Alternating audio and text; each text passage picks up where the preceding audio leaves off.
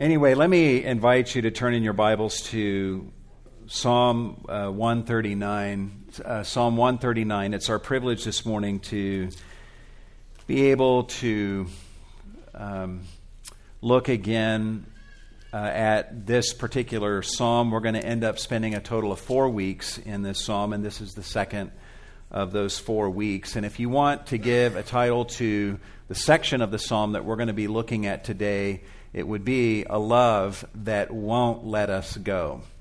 A love that won't let us go. And we'll be looking at verses 7 through 18.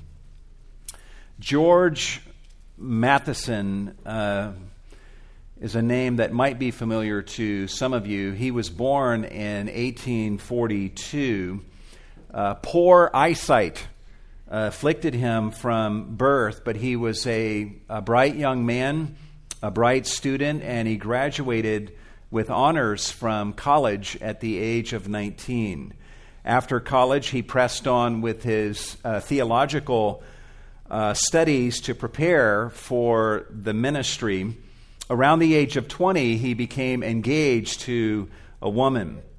But it was while they were preparing for uh, married life together that George Matheson received the devastating news that he would eventually be going entirely blind.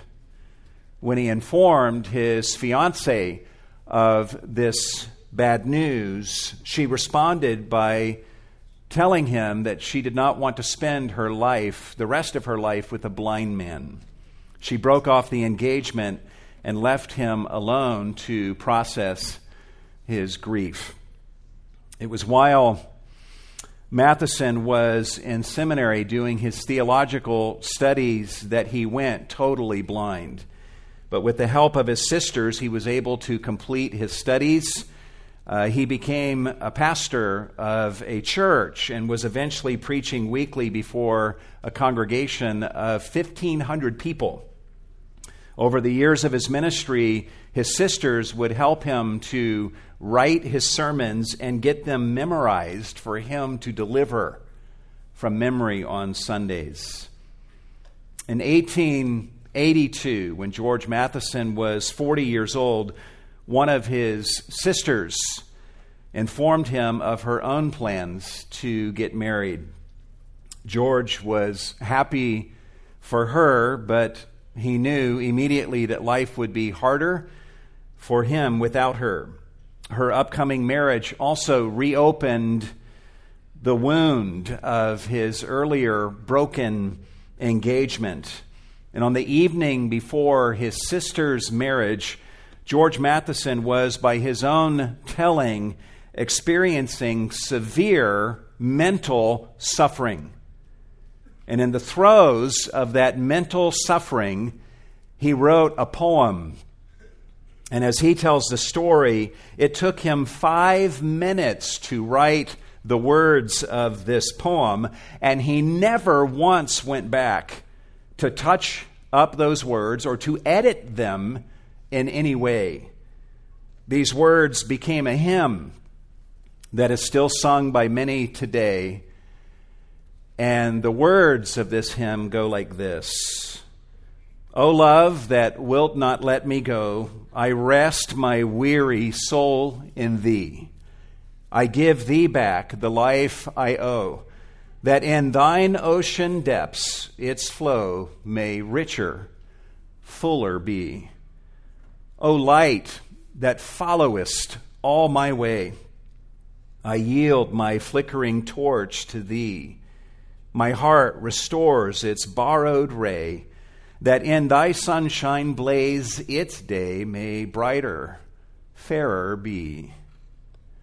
O joy that seekest me through pain, I cannot close my heart to thee. I trace the rainbow through the rain and feel the promise is not vain that morn shall tearless be. O cross that liftest up my head, I dare not ask to fly from thee.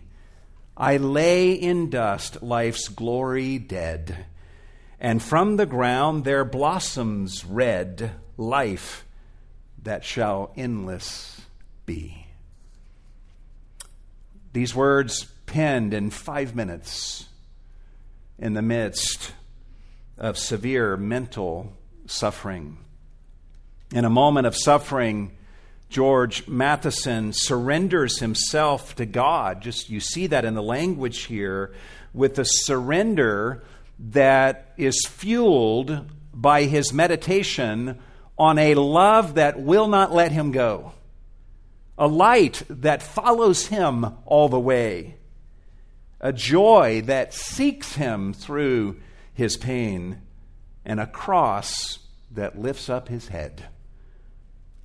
What George Matheson did on the eve of his sister's marriage is the very thing that we see that David does in Psalm 139. We know from the psalm that David is experiencing some kind of significant hardship. In the psalm, he talks of men of bloodshed and men who speak against God. We know from verse 23 that David is experiencing anxious thoughts.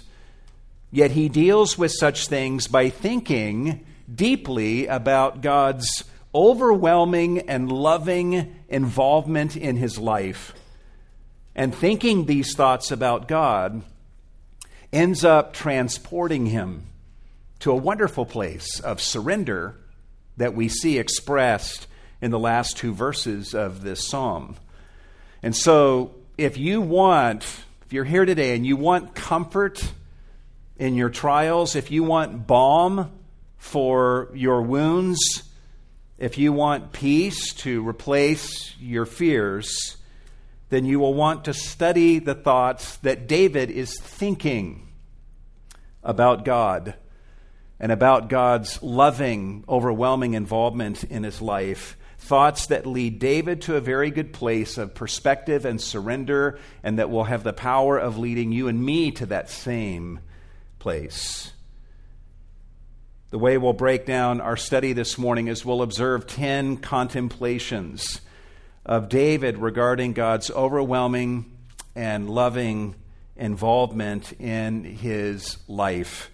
And the first two of these are um, kind of a summation of what we saw last week in the first few verses of this psalm, but let's just state them on this list by way of review. The first contemplation that David gives expression to here is in speaking to God, he basically says, God, you know all there is to know about me because you want to know.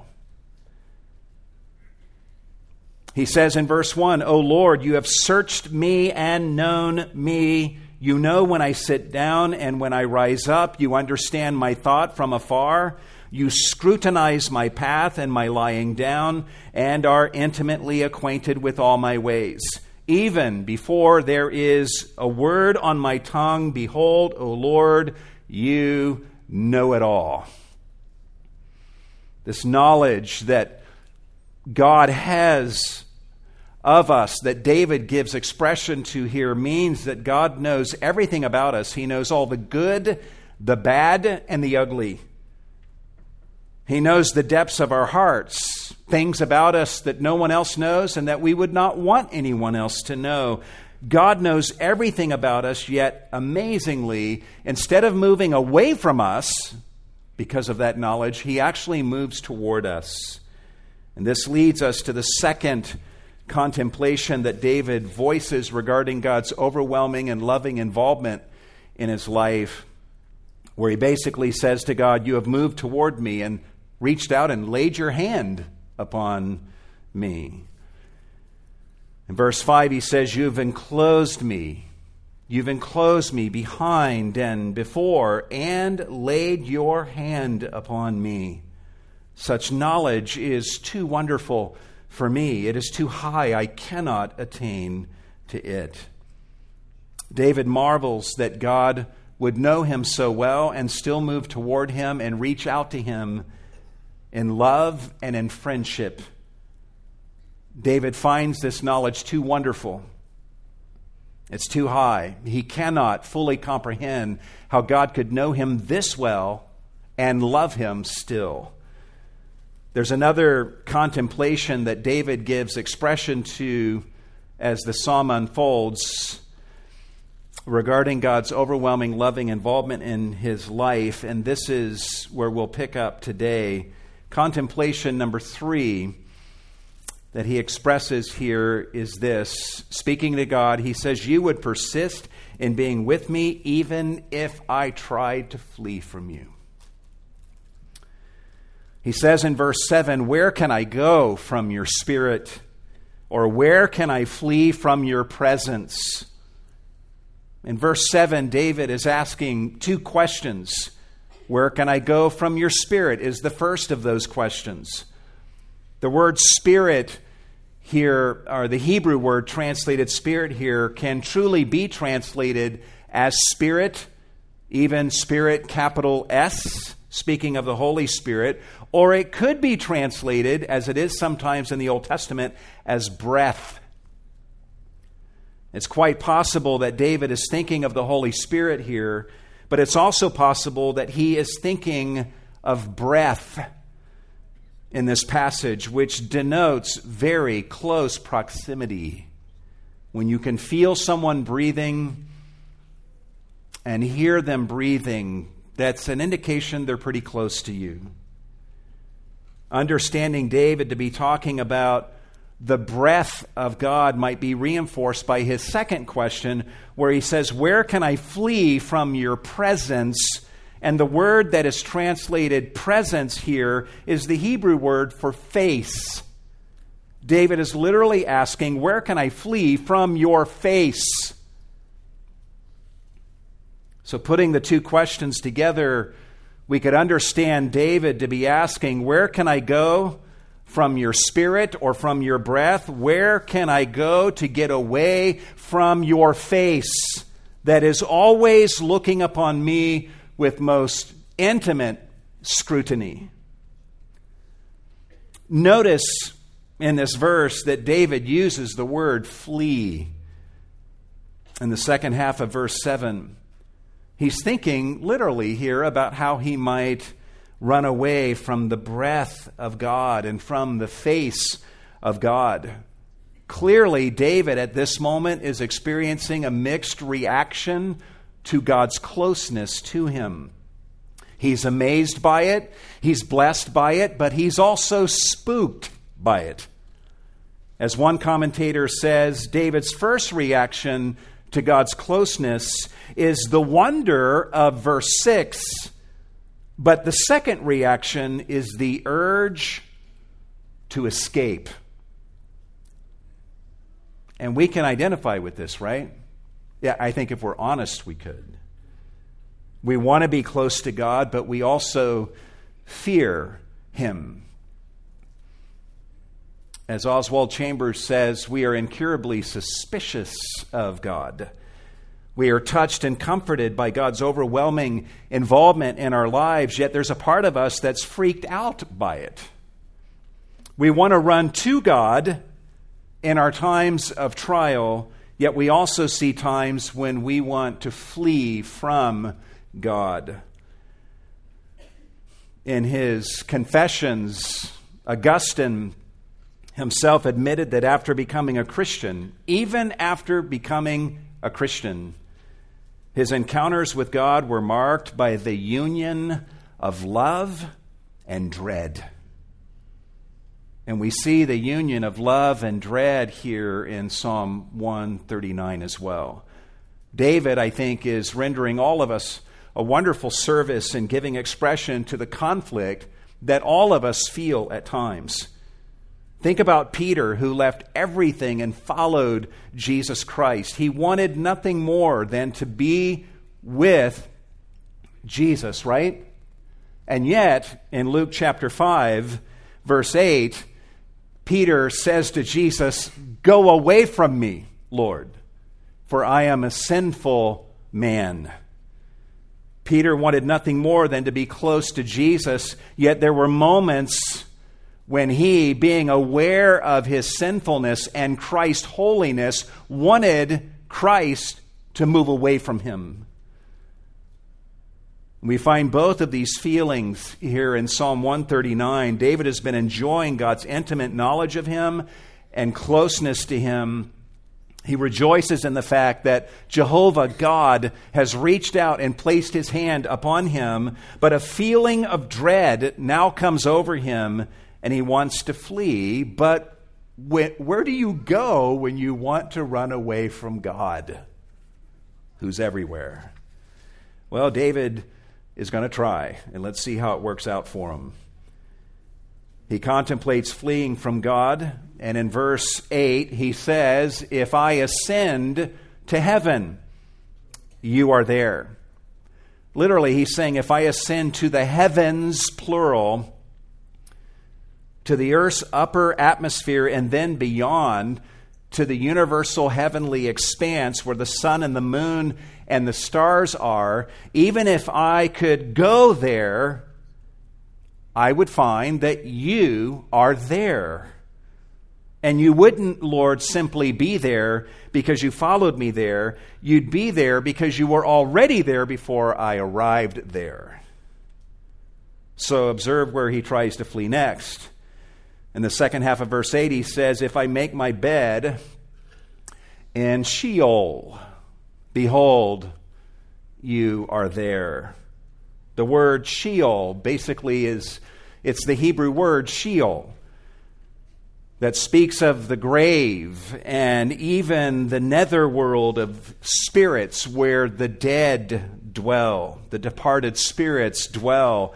And David is saying here if I turn from the heavens and flew back toward earth and then burrowed my way into the ground and went as deep underground as I could, even entering into the realm, as it were, of the nether world where departed spirits dwell, I would, upon arriving there, stop and turn and still see your face right there.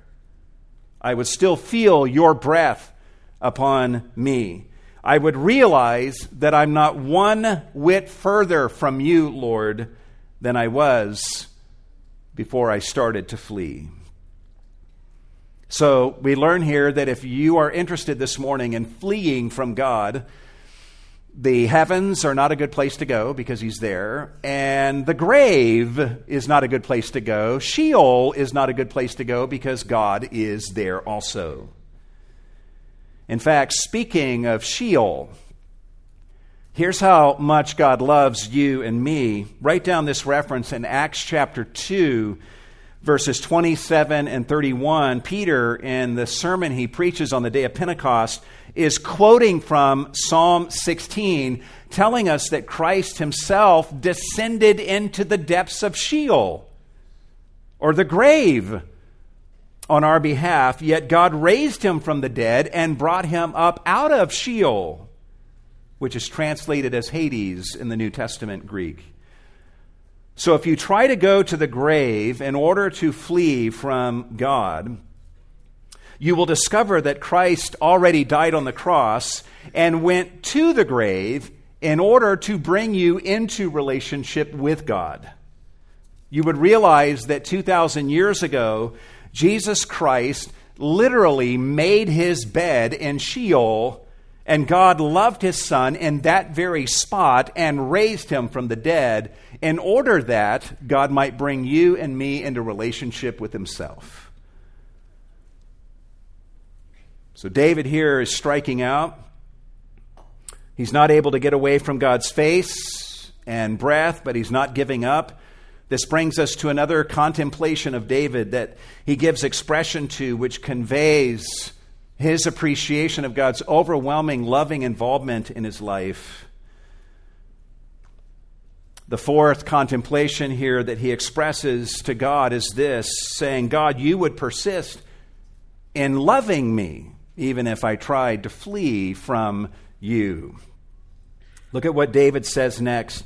He says, If I take the wings of the dawn, if I dwell in the remotest part of the sea, even there your hand will lead me, and your right hand will lay hold of me. Taking the wings of the dawn is simply a poetic way of saying, if I flew toward the east.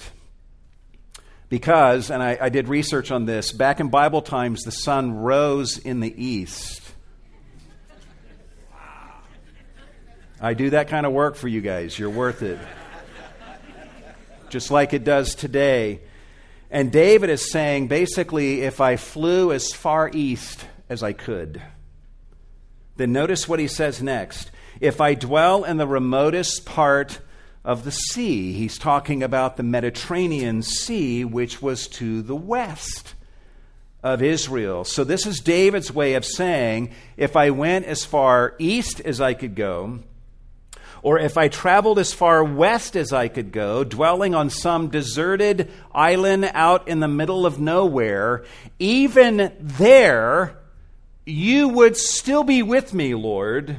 In fact, you would not just be there and with me, but you would be there helping me with both of your hands. In fact, notice what God would be doing with his two hands. In verse 10, David says, Even there, your hand, and we know from the context that we'll see, your left hand will lead me. In other words, you'd be there, Lord, telling me where to go next, pointing me in the right direction. And David also says, And your right hand will lay hold of me. The picture is of God leading David with his left hand and with his right hand still maintaining its hold on David. It's almost a picture of David, you know, trying to go somewhere to flee from God, and then he thinks he gets away from God, and then he feels God still holding on to him with his right hand. And with his left hand, God is saying, Why don't you try over there to get away from me? And no matter where David goes, God is not only there, but holding him and ready to lead him ultimately back to himself. David is realizing no matter where he goes, God is there, and God is fully engaged in loving and helping David with both of his hands. David's trying to get away from God, but it's not working. But David is not going to give up. He has one more idea. He says in verse 11, if I say, Surely the darkness will overwhelm me, and the light around me will be night. A good paraphrase of this would be If I say, Let the darkness cover me like a blanket, and let the light around me be blackest night. So now he's covered in darkness. Yet look at what David realizes. Here he is wrapped in a blanket of darkness, trying to hide from God, but then he realizes something. Look at verse 12. Even the darkness is not dark to you, and the night is as bright as the day. Darkness and light are alike to you. David realizes that the darkness does not obscure anything from God's view. People in our world today and throughout history, they commit their deeds, evil deeds in darkness, thinking they're less visible somehow. That's not true. It might as well be daytime. It doesn't matter to God. God sees as well in the darkness as he does in the light. And David is now realizing how ridiculous his flight from God is. He's realizing how ridiculous the notion is that darkness could succeed in concealing him from God. It sounded like a good idea in the moment, but it's silly. David is like a kid, a child who thinks that closing his eyes or covering his own eyes will keep God from seeing him. Our son, uh, Brendan, is uh, 24 years old right now, living in Minnesota. And when he was just a little tyke, uh, there were times where Donna and I would put him to bed in his upstairs bedroom, and then there were times where 20, 30 minutes later, Donna and I would be sitting downstairs and we, we would see Brendan coming down the stairs toward us. But it was the way that he came down the stairs that always intrigued us. He would come down the steps backwards and with his face pointed away from us and he would have his hand over his eyes. Don and I are sitting there staring at him, and we could see him plain as day, but his face was pointed away from us, and he had his hand over his eyes. Apparently, he thought that as long as his own eyes were covered and facing away from us, then we would not be able to see him. And so Don and I would sit there sometimes just quietly and just let him do that for a bit um, and get most of the way down the stairs. And then we would say, Brendan, we see you. and then he would feel really foolish. That's a little bit like what David is doing in these verses, and he's realizing the foolishness of it all. He's tried everything to get away from God, and nothing works. Even darkness cannot hide him from God. He cannot escape from the face of God and from the breath of God, no matter where he goes or what he tries. So David gives up. The gig is up, and he realizes that no matter the location, no matter the circumstances, no matter the darkness, there's nothing that I will ever be able to do to get away from this God who is so lovingly and overwhelmingly involved in my life. Everywhere I go, God is there, His face is there, His breath is there, and God is maintaining His hold on me and ready to guide me with His hand. So it's at this point of the psalm that David turns a corner and begins to ponder the question why? Why is God so persistent in pursuing me and not letting me out of his grasp? There are many reasons, but David ponders one very deep train of thought that explains why to his satisfaction. And this brings us to a fifth contemplation that he expresses regarding God's intimate and overwhelming involvement in his life. And by the way, I'll just warn you, this is not the kind of thing that we probably would have thought about on our own. But David goes there with inspired logic, and we need to go there with him. And that's why God gives us Psalms like this to take us in directions we might not have otherwise gone. His fifth contemplation that he expresses to God is this you formed my inward parts. You formed my inward parts. He says, For you formed my inward parts. The word for is the Hebrew word for because. So, whatever follows this word for or because serves as the reason that David is realizing that God is so set on loving him and why it is true that even the darkness could not hide David from the Lord. And he says, Because, and literally the Hebrew reads this way, For you yourself formed my inward parts. David's internal organs did not form on their own. They're not the product of uh, just automatic processes. God Himself formed David's inward parts. In a context like this, the word translated formed, it's actually the Hebrew word that means to acquire. Uh, it, and, and, and putting that idea together with the context here, David is basically saying that you formed my inward parts as your own possession.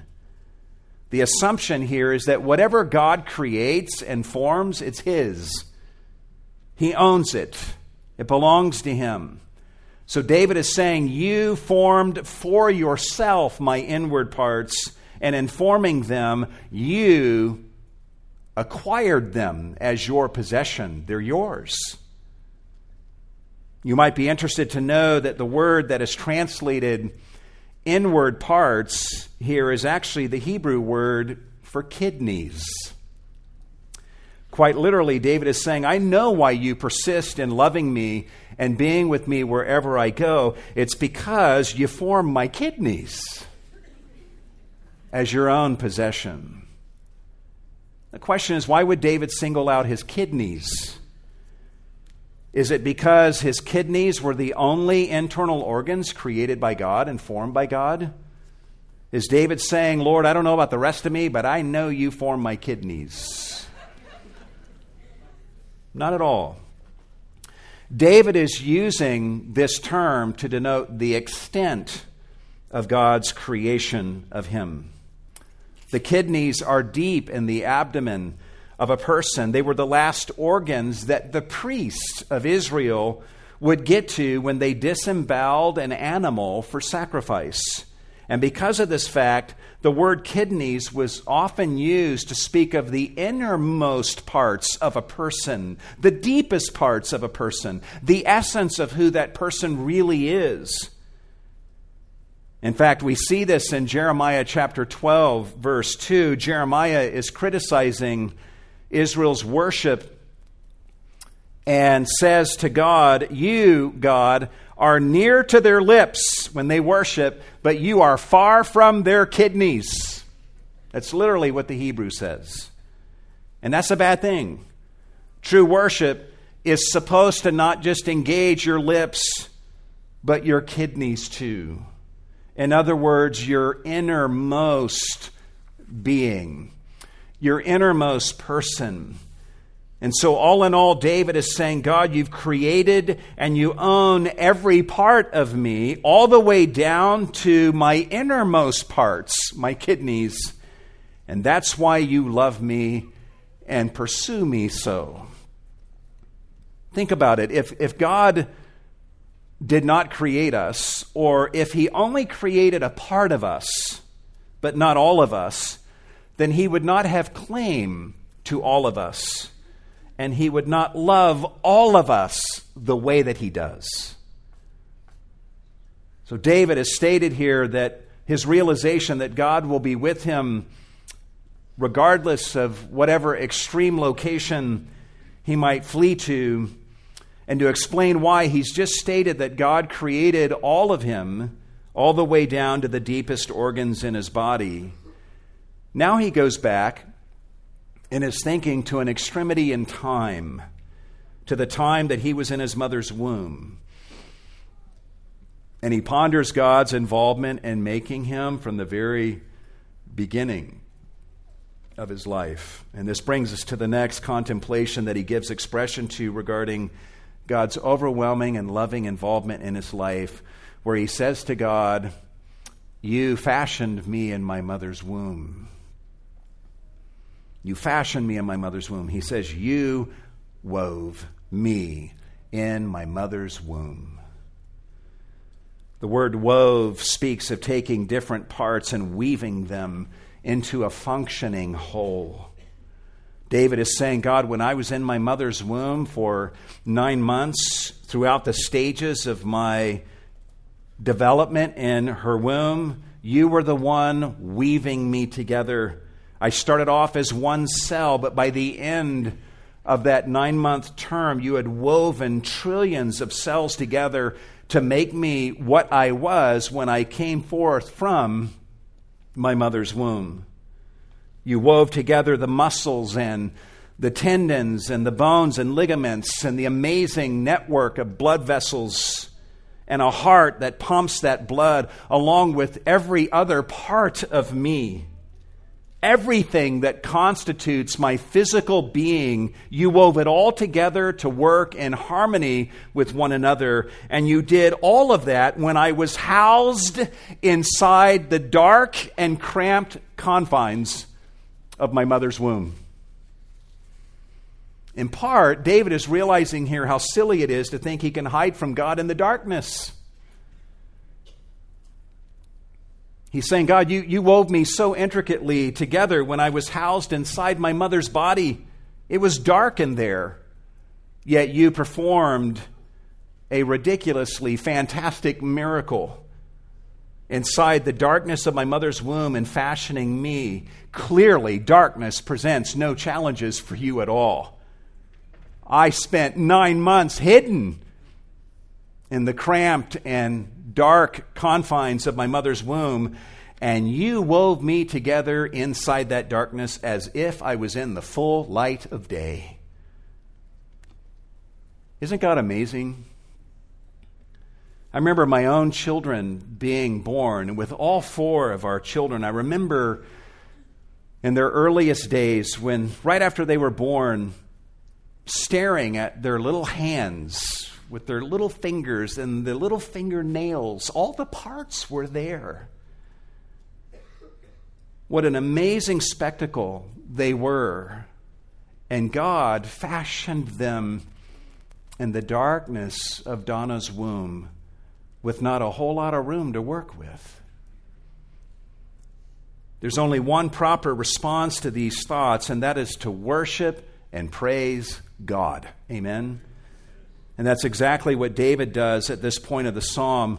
He says in verse 14, I will give thanks to you, for I am fearfully and wonderfully made. Wonderful are your works, and my soul knows it very well. Literally, verse 14 reads this way I make you known, or I acknowledge you. And here's the reason for I am fearfully and wonderfully made. The Hebrew wording here is somewhat awkward to translate. My best stab at a literal translation of the Hebrew would be I will acknowledge you for awe inspiring deeds. I am wonderfully distinguished. That's literally how the Hebrew reads.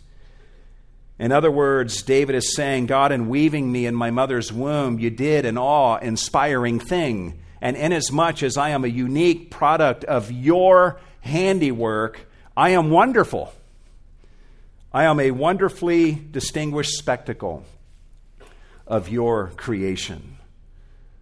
Now, how can David say this? Look at what he says Wonderful are your works, and my soul knows it very well. God, the fact that you created me and wove me together in my mother's womb makes me do two things. Number one, it makes me stand in awe of you, and it changes the way I view myself and your care for me. If your works are wonderful and I am one of your works, then that makes me a wonderful product of your handiwork. And now I know a little more deeply why you pursue me so and why you insist on being overwhelmingly involved in my life.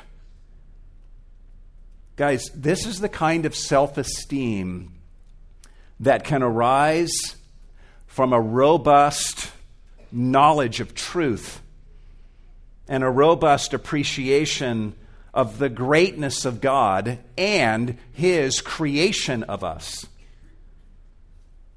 On the opposite extreme, when you cut people off from the knowledge of God and from the knowledge of God's intricate and loving creation of them, you cut them off from the only truly satisfying foundation for a healthy self esteem.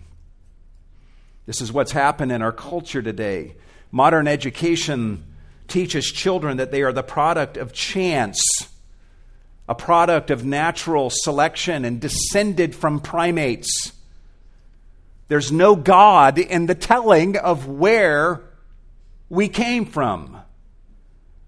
And then, teaching that, these same educators observe that their students suffer from a low self esteem.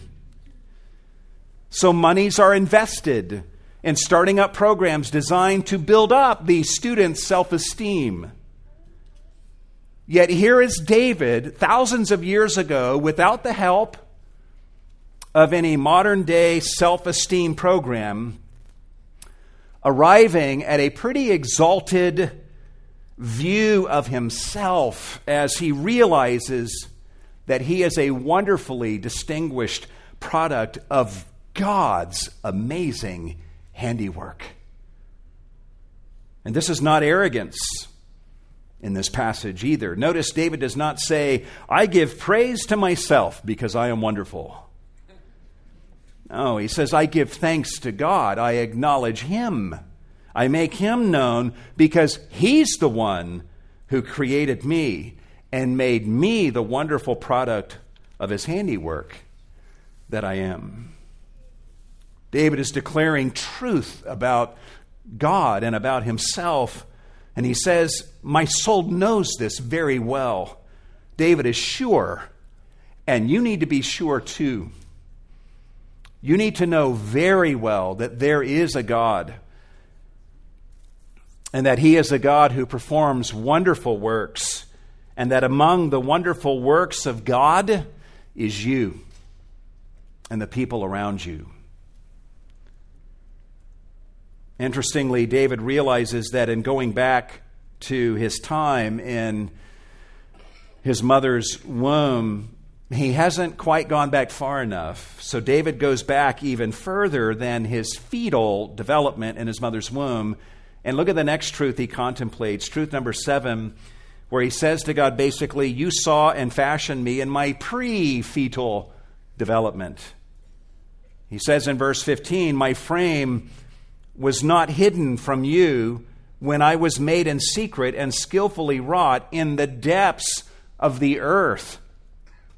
Your eyes have seen my unformed substance. In short, David is saying, God, you did not just form me in my mother's womb, but you saw my unformed substance when it was still in the depths of the earth.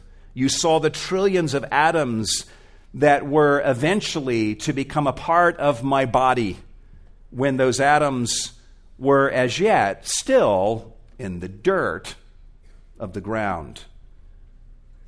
Think about this, guys. Every atom that is now in your body, making up your physical constitution, every one of those trillions of atoms existed during the week of creation somewhere. God brought those atoms into existence with a specific plan that they would one day be a part of your body. And through the course of history, God had his eye on each of those atoms. And he is the one who shepherded all of those trillions of atoms to the point where they are now included in your physical constitution. That's amazing to consider.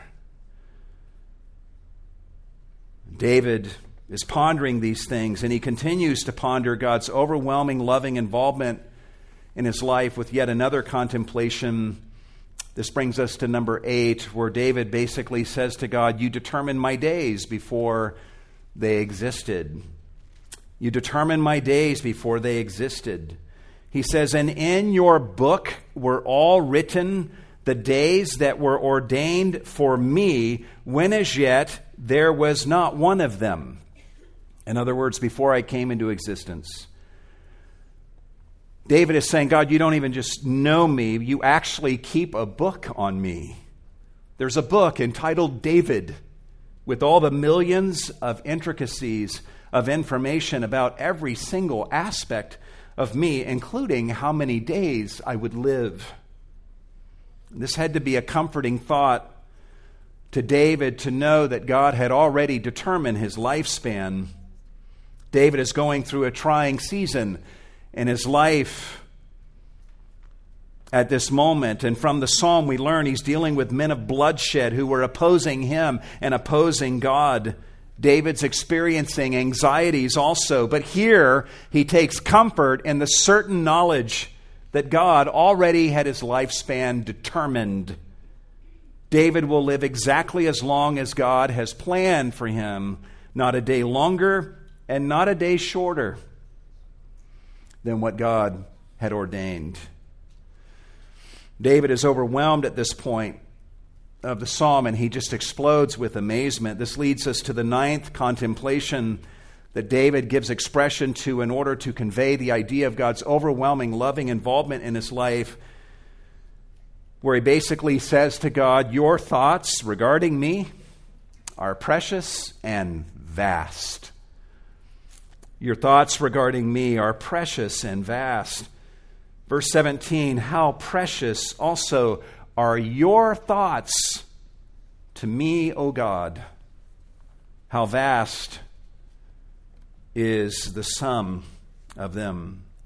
Interestingly, the word thoughts, the Hebrew word translated thoughts, is the same word used in verse 2 The word could be translated as purposes, intentions, or thoughts.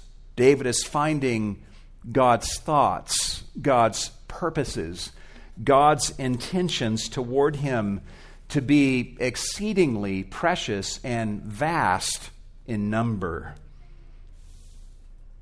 He's realizing here how deeply and how intricately God has thought about him.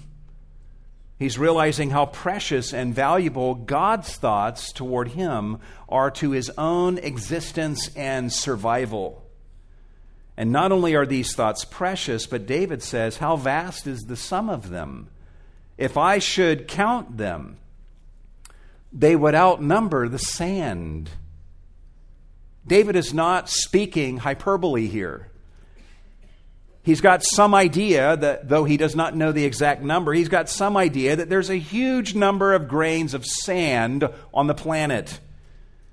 And he's saying that however many grains of sand there are on earth, the number of thoughts, Lord, that you have thought about me is more than that.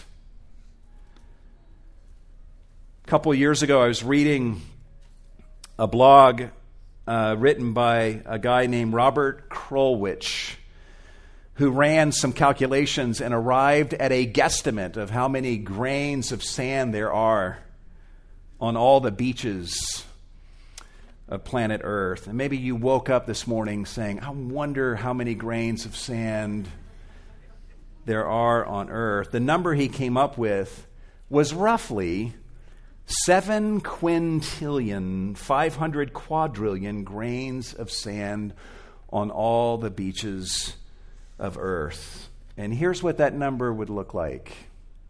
Right there, you see it on the screen. Let's assume that number is right. I have no reason to disagree with that number. Let's assume that that number is right. And let's understand David to be saying that the number of thoughts that God has thought about him exceeds that number seven quintillion, 500 quadrillion grains of sand. Astronomers tell us that there are actually more stars in the universe than there are grains of sand on earth. In this passage, we learn that there have been more thoughts inside the mind of God toward you than all the grains of sand on earth. Think about how much thought God has put into you. Your body is made up of over 37 trillion cells, each of which features a complexity that rivals a modern computer. Think about your skin for a moment. Just look at your forearm and chart out there just one square inch of your skin. And just one square inch of your skin God put 19 feet of blood vessels, 36 heat sensors, 75 pressure sensors, 600 pain sensors, 90 oil glands, 625 sweat glands, and 9,000 nerve endings, and 19 million cells in all. Imagine the thought that went into that design, and that's just one square inch of your skin. Think about all the thoughts that God engages in that sustain your life. Your body produces 2 million red blood cells every second without a single conscious thought on your part to make that happen. These are the results of God's thoughts toward you. Clearly, God is a being of intelligence who is infinitely beyond our comprehension. And we learn in a passage like this that we have to take him seriously. We also learn that we have to take ourselves seriously and our fellow man seriously, too. It's a sobering thought to consider that God has thought trillions of thoughts about me. It means I can't act like my life doesn't matter and just do as I please. To know that God has put this much thought into us is thrilling, but honestly, guys, it honors us with an honor that is almost too heavy to bear. And that's why there are many in our culture today who would rather believe that we came about by chance, by random chance, than to believe that we are created and intimately sustained by a God who thinks about us, each one, this much. Knowing all of this should change the way you look at yourself, the way that you look at God. It should alter the way that you look at your fellow man. If I introduced you to someone this morning and said, I want, I want you to meet someone here whom God, the God of the universe, has thought about more than seven quintillion times, what would you think of that person? How would you treat them? Would you take them seriously? I think you would. So, how about treating your wife and your children and your brothers and sisters and your coworkers and the homeless man sitting outside the door of the 7 Eleven in a way that reflects a mindfulness of this truth? David is in a wonderful state of reverie, as it were, as he ponders the trillions of thoughts of God toward him. And this brings us to the final contemplation that he voices regarding God's overwhelming, loving involvement in his life. Let's word it this way, which is straight from the text When I awake from my reverie, I'm still with you. He says, When I awake, I am still with you. Some commentators suggest that David might have fallen asleep as he pondered these things. Yet when he awakened from his sleep, he's rejoicing in the fact that he and God are still together as much as they were before. If David is not referring to that, at the very least, David is saying, God, I am right now in such a heightened state of meditation and worship as I ponder these things. But even when I awaken from my present state of reverie and worship and meditation, and I'm back to the normal grind, I'll still be with you as much as I feel that I am right now. This last statement that David makes in verse 18 brings a fitting conclusion to this section. David began this section spooked and wanting to flee from God, and he ends this section cherishing the thought that he and God are together. And that's even implied in the language. It's not just that he says in verse 18, God, you're with me, but I'm with you. I like you being with me, and I like being with you. David is not fleeing from God anymore. He's embracing this God who is so lovingly and overwhelmingly involved in his life.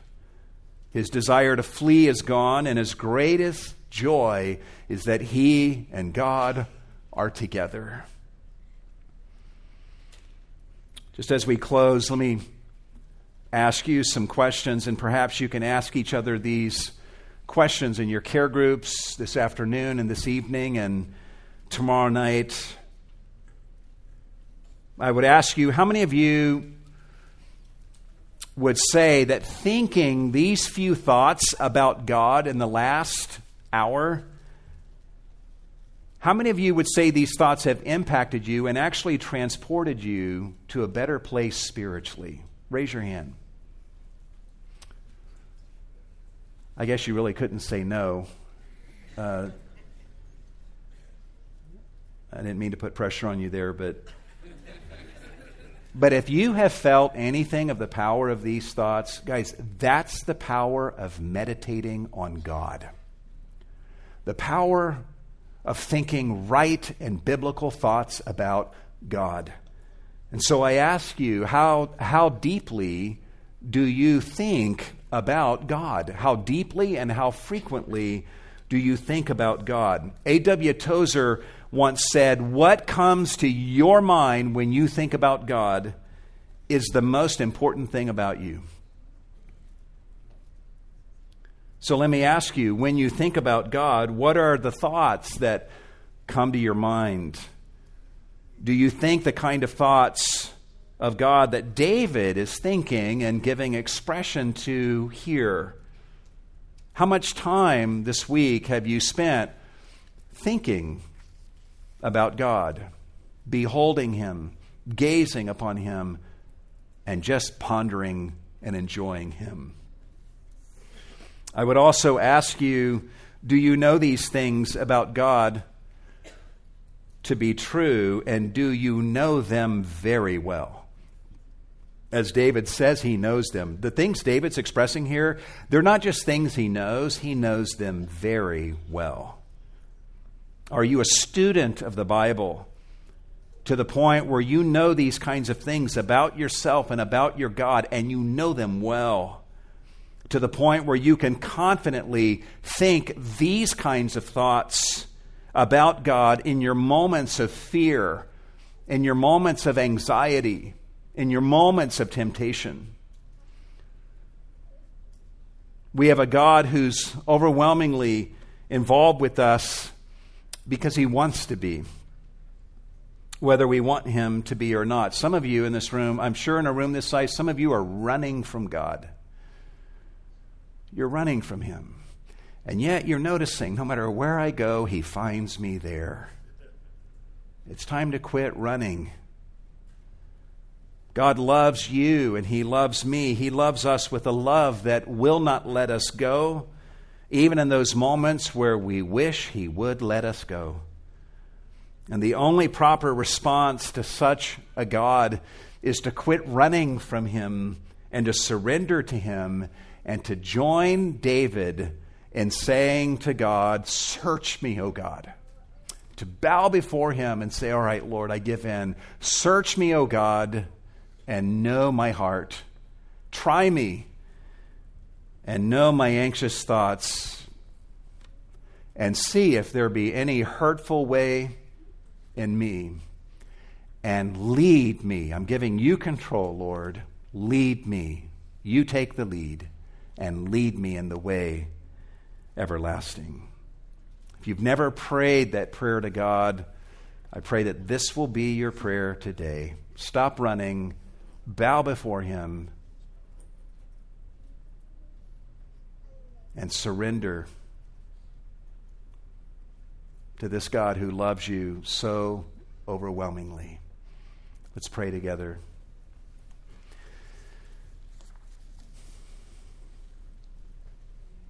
Lord, we uh, just stand in awe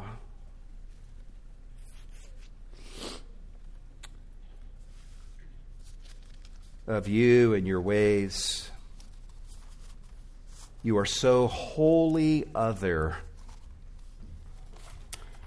and yet you are so near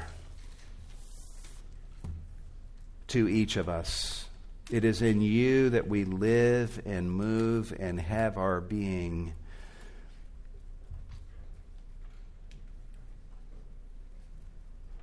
we pray, Lord, that such truths and such contemplations would melt our hearts, strip us of our defenses,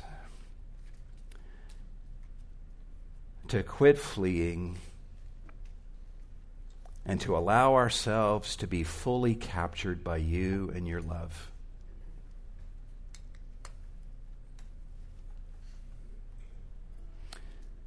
We are flawed. We have sin and brokenness because we live in a fallen world that's fallen because of sin. But even in giving up and surrendering to you, we say to you, Lord, see if there be any wicked way in me and lead me.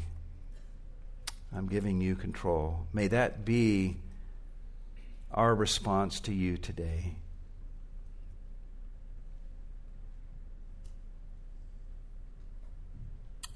We thank you for this opportunity, Lord, that we have to give of our offerings to you, responding to your love. We pray that you would receive the funds that we give in this offering and do much, Lord, with every penny that is given for the glory of Jesus. And at the same time, we surrender ourselves to you in his name. And all God's people said,